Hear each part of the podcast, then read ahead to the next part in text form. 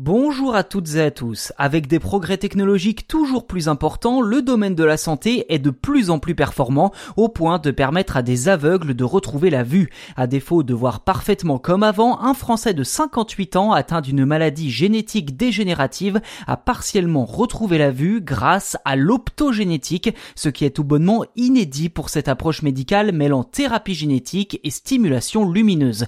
Les conclusions de cet essai clinique prometteur ont été publiées fin mai dans la revue Nature par trois équipes de chercheurs français, suisses et américains. Je vous l'accorde, c'est une super nouvelle, mais finalement, qu'est-ce que l'optogénétique? Avant tout, il faut savoir que cette technique n'est pas nouvelle, elle existe déjà depuis une vingtaine d'années et met l'accent sur le fonctionnement des circuits neuronaux, mais jusqu'à présent n'avait jamais montré des bénéfices concrets. C'est désormais chose faite avec ce fameux essai clinique utilisé pour la première fois chez l'homme.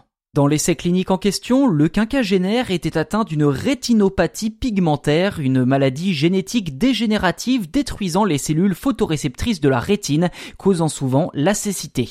Pour tenter de lui redonner la vue, les chercheurs ont préalablement injecté la protéine Crimson R qui détecte la lumière ambrée. Sept mois plus tard, l'homme a été équipé de lunettes électroniques permettant de capter la lumière du lieu où il se trouvait avant de la projeter sur la rétine en question. Grâce à cette combinaison biologique technologie, le patient a donc pu identifier et toucher les objets autour de lui.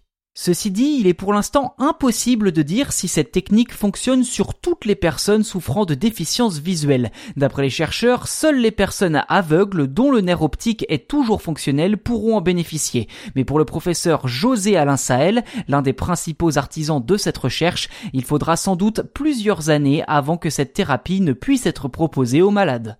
Voilà pour cet épisode mêlant biologie et technologie dans lequel les chercheurs ont quand même réussi à redonner la vue à un patient. N'hésitez pas à nous dire ce que vous en avez pensé en commentaire et si ce n'est pas déjà fait, n'hésitez pas non plus à vous abonner au podcast, c'est gratuit et ainsi vous serez les premiers informés lors de la sortie des futurs numéros.